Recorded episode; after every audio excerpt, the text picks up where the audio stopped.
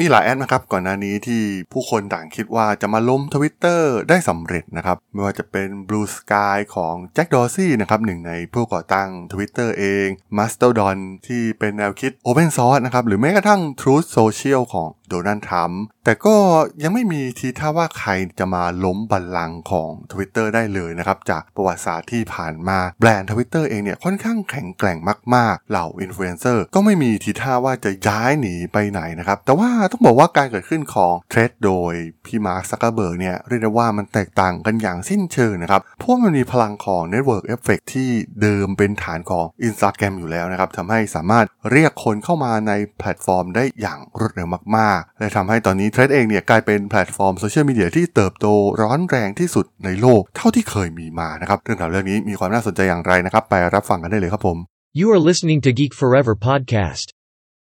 Open your world with technology.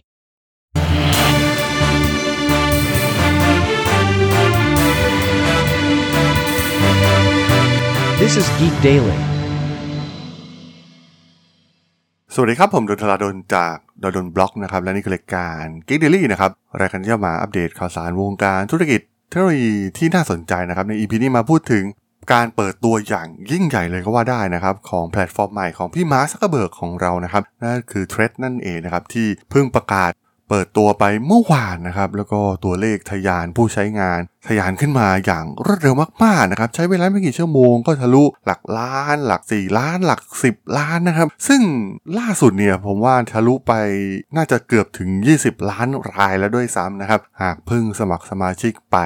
มันได้กลายเป็นเครือข่ายโซเชียลมีเดียที่เติบโตอย่างรวดเร็วที่สุดในโลกนะครับ ไม่เคยมีปรากฏการณ์แบบนี้เกิดขึ้นมาก่อนนะครับ แม้ใครที่ได้ลองเล่นดูนะครับ จะพบว่าแอปเนี่ยก็ยังดูไม่ค่อยสมบูรณ์มากนักนะครับ ฟีเจอร์หลาย ๆ อย่างเนี่ยก็ยังไม่มีนะครับ ส่วนใหญ่ก็เป็นฟีเจอร์พื้นฐานในการโพสต์ ตัวอักษรหรือว่าคลิปรูปภาพ การรีพาย การ Follow อะไรทำนองนี้นะครับ เป็นฟีเจอร์พื้นฐานหลักๆ ง่ายๆ ที่เป็นฟังก์ชันเลียนแบบมาจาก Twitter นั่นเองนะครับ แต่ว่าอาจจะใช้คำศัพท์ที่แตกต่างออกไป เช่นการ retweet ก็เปลี่ยนเป็น repost นะครับ ซึ่งก็ไม่อยากให้เหมือนของต้นฉบับนั่นเองนะครับ แต่ความจริงก็คือการโคลนมาแทบจะ100%เปอร์เซ็นต์เต็ม เพราะว่ามันเป็นกลยุทธ์ของมาร์คซักเกอร์เบิร์กเองอยู่แล้วนะครับ อย่างที่ก่อนหน้านี้เคยโคลนมาหลายๆแอปนะครับ แอปอย่าง Poke เอง แอปอย่าง Lasso เองที่โคลนอ่า TikTok นะครับ แอปก่อนหน้านี้เนี่ยไม่ค่อยประสบความสำเร็จสักเท่าไหร่นะครับ แต่ว่าดูเหมือนว่ามันไม่ใช่กับแอปตัวใหม่อย่าง Threads นะครับ เพราะว่าดูเหมือนว่ามาร์คซักเบิร์กเองเนี่ยจะทุ่มเทกับมันมากๆนะครับ มันมีเรื่องประเด็นที่มีความขัดแย้งกันก่อนหน้าด้วยนะครับทำให้มันเป็นแรงผลักดันพิเศษที่ทำให้แอป Threads ของมาร์กเองเนี่ย ไม่อยากให้ผิดพลาดเหมือนแอปอื่นๆนะครับเขาก็มีประสบการณ์มาอยู่แล้วนะครับว่าการไปเรียนแบบการโคลนนิ่งแอปอื่นๆ มาเพื่อดึงฐานผู้ใช้งานมาเนี่ยมันไม่ใช่เรื่องง่ายนะครับแต่ว่าดูเหมือนว่าการ เรียนรู้จากประสบการณ์เก่าๆนะครับ มาเปิดตัวแอปในครั้งนี้อย่างยิ่งใหญ่ แล้วก็ในเวลาที่ถูกต้องมากๆนะครับ เพราะว่าเป็นเวลาที่ทางฝั่ง Twitter กำลังอ่อนแอมากๆ อย่างที่เคยกล่าวไปใน EP ล่าสุดแล้วนะครับ ปัญหารุมเร้ามากมาย พยายามที่จะจำกัดผู้ใช้งานด้วยซ้ำนะครับผู้ใช้งานทั่วไป ซึ่งข่าวล่าสุดออกมาเนี่ยเมื่อเห็นการเปิดตัวของเทรดเองเนี่ยก็ทำให้ Twitter เริ่มกลับมาปล่อยให้ ทุกคนสามารถมองเห็นเหมือนเดิมได้อีกครั้งแล้วนะครับ แน่นอนนะครับการแข่งขันมันเป็นสิ่งที่ดีอยู่แล้วนะครับ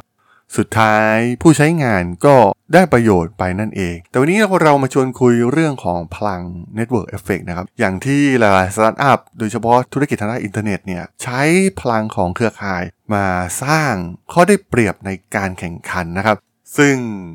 พลังของ Network Effect เองเนี่ย ในช่วงแรกเนี่ยจะมีผู้คนใช้งานแค่คนกลุ่มเล็กๆ เท่านั้นนะครับ แต่เมื่อมีคนเข้าถึงมากขึ้น ผู้คนต่างเข้ามามีส่วนร่วมในการแบ่งปันในการแชร์ หรือว่าใช้บริการนี้นะครับทำให้เครือข่ายเนี่ยมันเติบโตขึ้น มันช่วยสร้างกำแพงอันแข็งแกร่ง และป้องกันไม่ให้คู่แข่งเข้ามาแย่งส่วนแบ่งทางการตลาดได้โดยง่ายนั่นเองนะครับ ซึ่งก่อนหน้านี้เนี่ยพี่มาร์คซักเกอร์เบิร์กเองเนี่ยก็สามารถทำสำเร็จมาได้หลาย ๆ แพลตฟอร์มแล้วนะครับ ทั้ง Facebook เอง Instagram นะครับ พวกเขาสามารถ disrupt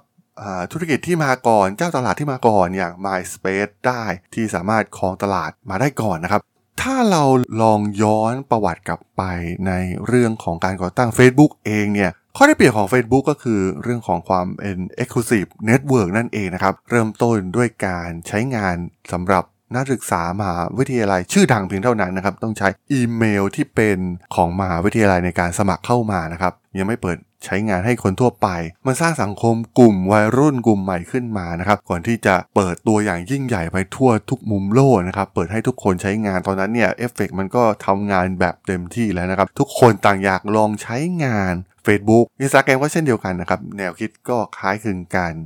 แล้วแอปอย่าง Threads เนี่ยก็ถือว่ามีความน่าสนใจนะครับในการเปิดตัวครั้งนี้ key หลักที่น่าสนใจก็คือการที่ต้องใช้การล็อกอินด้วย Instagram นั่นเองนะครับ ซึ่งถ้าใครลองเข้าไปใช้ดูเนี่ยจะพบว่าเมื่อเปิดแอปเข้ามานะครับล็อกอินผ่าน Instagram เองเนี่ยจะเห็นได้ว่ามันจะแสดงรายชื่อ คนที่เรา Follow ใน Instagram ทั้งหมดนะครับซึ่งตรงนี้เนี่ยมันเป็น Exclusive Network ของเครือข่ายแอป ภายในบริษัท Meta เองเพียงเท่านั้นนะครับ เพราะฉะนั้นมันไม่ใช่เริ่มจากศูนย์เหมือนแอปอื่นๆนะครับ เราจะเห็นได้ว่าแอปอื่นๆ ที่ต้องการที่จะมาต่อกรทวิตเตอร์มันไม่ใช่เรื่องง่ายนะครับในการที่จะแจ้งเกิดขึ้นมาได้ เพราะว่าต้องพยายามผลักดันให้คนย้ายมาอยู่แพลตฟอร์มใหม่ๆนะครับมันไม่มีแรงจูงใจอะไรเลยด้วยซ้ำอย่างเช่น Bluesky เองหรือว่า Mastodon ทำให้ตัวเลขการเติบโตของผู้ใช้งานเนี่ยมันค่อนข้างนิ่งนะครับมันไม่ได้เติบโตพุ่งแบบก้าวกระโดดอย่างที่เราได้เห็นเทรด ทำนะครับ มันเติบโตเร็วมาก ๆ ผ่านตัวเลข 1 ล้าน ผ่านตัวเลข 10 ล้าน และแน่นอนนะครับ ตัวเลขร้อยล้านเนี่ยมันคงอยู่ไม่ไกลแน่ ๆ นะครับ หากมีการเกาะไปกับเครือข่ายที่เป็น Exclusive Network ของเครือเมตาอย่าง Instagram นั่นเอง อย่างที่กล่าวไปว่า Instagram เนี่ยเป็นเครือข่ายที่ทรงอิทธิพลอย่างมากนะครับ เมื่อเราใช้เทรดเราก็จะสามารถไป Follow ผู้ที่เราไป Follow อยู่แล้วใน Instagram ได้ แม้พวกเขายังไม่เข้ามาใช้งาน t r a c e เองก็ตามนะครับ แน่นอนนะครับมันดูเหมือนเป็นเรื่องเล็กน้อย แต่ว่ามันเป็นพลังของเครือข่ายที่ยิ่งใหญ่มากๆนะครับเมื่อคนเห็นว่าคนเริ่มแห่กันเข้ามาใช้เทรดแล้วก็อยู่ดีๆ มันก็มี follower ขึ้นมาเองนะครับ เพราะว่าทุกคนเนี่ยสามารถ follow โดยที่ผู้ใช้งานคนนั้นยังไม่สมัครเข้ามาเลยด้วยซ้ำนะครับ มันเป็นการ follow ก่อนด้วยซ้ำที่ทาง user ใหม่จะสมัครเข้ามา โอ้โห มันเป็น exclusive ที่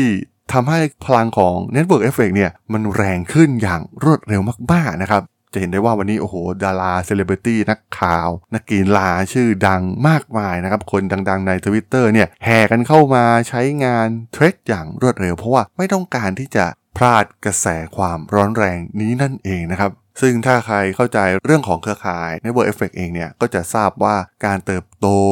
แบบก้าวกระโดดอย่างนี้นะครับ มันจะเติบโตในรูปแบบกราฟ ที่เป็นลักษณะ exponential นะครับ เพราะฉะนั้นการเห็น 10 ล้านคนในวันนี้วันแรกเนี่ย เราได้เห็น 100 ล้านคนภายในไม่กี่วันแน่นอนนะครับ เพราะว่ามันไม่ได้เติบโตแบบ flat เป็นเส้นตรง เป็น curve ไปเรื่อยๆ ตามกาลเวลาเหมือนแพลตฟอร์มอื่นๆ นะครับ ที่พวกเขาเสียเปรียบไม่มีต้นทุนเดิมที่เป็น exclusive network ของ Meta อย่างที่ Threads มีนั่นเอง ทำให้ Threads เองเนี่ยกลายเป็นภัยคุกคามที่สำคัญมากๆนะครับในตอนนี้ของ Twitter เอง และดูเหมือนว่าถ้ามันได้รับความนิยมมาซักเบิร์กเองก็พร้อมที่จะทุ่มเทสรรพกำลังของเหล่าพนักงานของพวกเขานะครับ หัวกะทิทั้งหลายเนี่ยมาช่วยงานในส่วนของ Threads ได้อยู่แล้วนะครับเขามีพนักงานมากมายมหาศาลนะครับแม้จะ layoff ออกไปมากก็ตาม แต่ก็ยังเป็นต่อ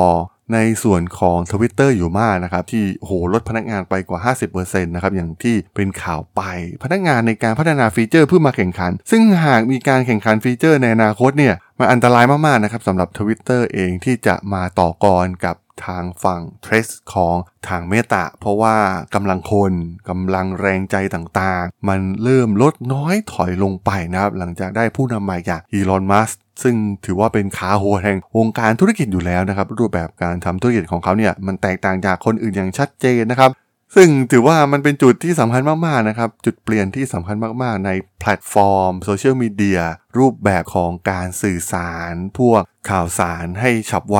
รูปแบบ Twitter ที่มีมาอย่างยาวนาน แล้วก็แข็งแกร่งมากๆนะครับ เป็นแบรนด์ที่ทรงอิทธิพลมากๆ แต่วันนี้เนี่ยพวกเขากำลังถูกท้าทายครั้งสำคัญมากๆนะครับ ด้วยฐานการผู้ใช้งานไม่กี่ร้อยล้านคนของ Twitter เองเนี่ยผมว่า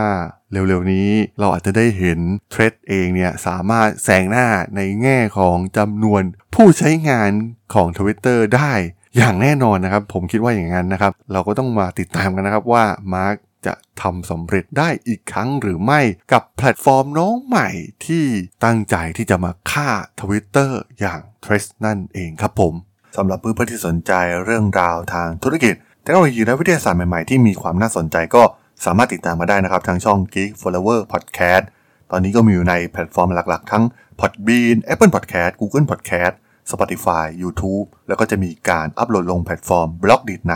ทุกๆ ตอนอยู่แล้วด้วยนะครับ ถ้ายังไงก็ฝากกด Follow ฝากกด Subscribe กันด้วยนะครับ แล้วก็ยังมีช่องทางหนึ่งในส่วนของ Line แอดที่ a t r a d o n t h a R A D H O L สามารถแอดเข้ามาพูดคุยกันได้นะครับ ผมก็จะส่งสาระดีๆพอดแคสต์ดีๆ ให้ท่านเป็นประจำอยู่แล้วด้วยนะครับ ถ้าอย่างไงก็ฝากติดตามทางช่องทางต่างๆ กันด้วยนะครับสำหรับใน EP นี้เนี่ยผมต้องขอลากันไปก่อนนะครับ เจอกันใหม่ใน EP หน้านะครับผม สวัสดีครับ